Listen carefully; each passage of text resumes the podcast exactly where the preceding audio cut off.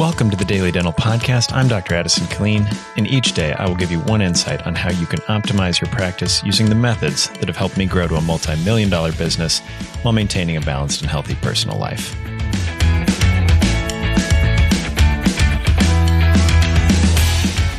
Good morning. So, today I wanted to talk about one of the hottest topics that's in the news and everyone seems to be dealing with, which is Chat GPT and using artificial intelligence in dentistry.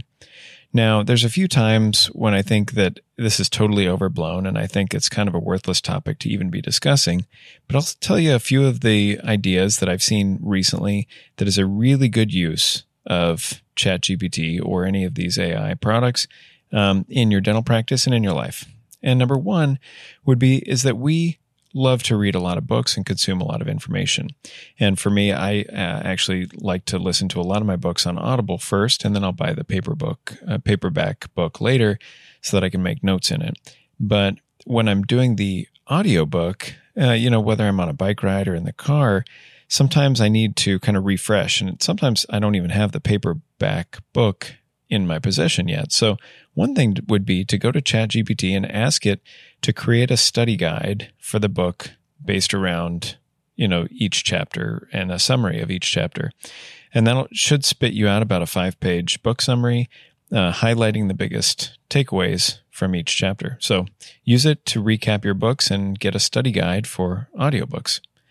The other thing would be, um, and this is a very common thing, would be uh, using ChatGPT to write job descriptions, to write advertisements uh, for, you know, looking for job candidates and any other documents that you might need in your practice. Now, of course, the great thing is that this AI technology can go out and look at, you know, every other job ad, whether it's for me or for other people, and can take maybe the best pieces of it and give you a really good template that then you can use that template to then change to make it a more individual and uh, customized thing for your practice, whether that's a job description or a job ad for a certain one. Uh, one of our DSN members actually used that recently, and they said they had so many applicants that they had to pause the application process because they were just getting too many. So, um, if you're looking to test out ChatGPT on things, you know, maybe try it for attracting quality applicants with a job ad maybe try it with a study guide. Um, you know, I will say though that writing blog posts and writing content for the internet, um, it might be good as a framework, but then it's always a good idea to read, review it, and customize it to you because at a certain point, people do like you can kind of see what GPT is writing, uh, what Chat GPT is writing, and what uh, how it just kind of is a very plain text. So when you actually customize it to yourself and use your own prose and use your own characteristics in the, the writing, it can become a lot more personable, a lot more readable.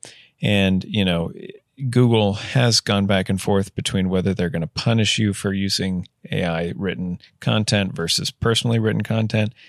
What I would say is just, you know, use Chat GPT and these AI technologies as a study guide, as a first draft, and then change it to your own, you know, thinking. Because as much as this product is extremely smart, you know, I think a lot of us are are really good at uh, filtering information and can sometimes be a lot smarter. So, uh, use it for what it's worth. Use it when it's good. Um, but that's a couple ways that I've seen people on the Dental Success Network using it. I hope you have a great day, and we'll talk to you soon. For more information about this topic, as well as any others, check us out at www.dentalsuccessnetwork.com or connect with me at addisonkilleen.com. Have a great day.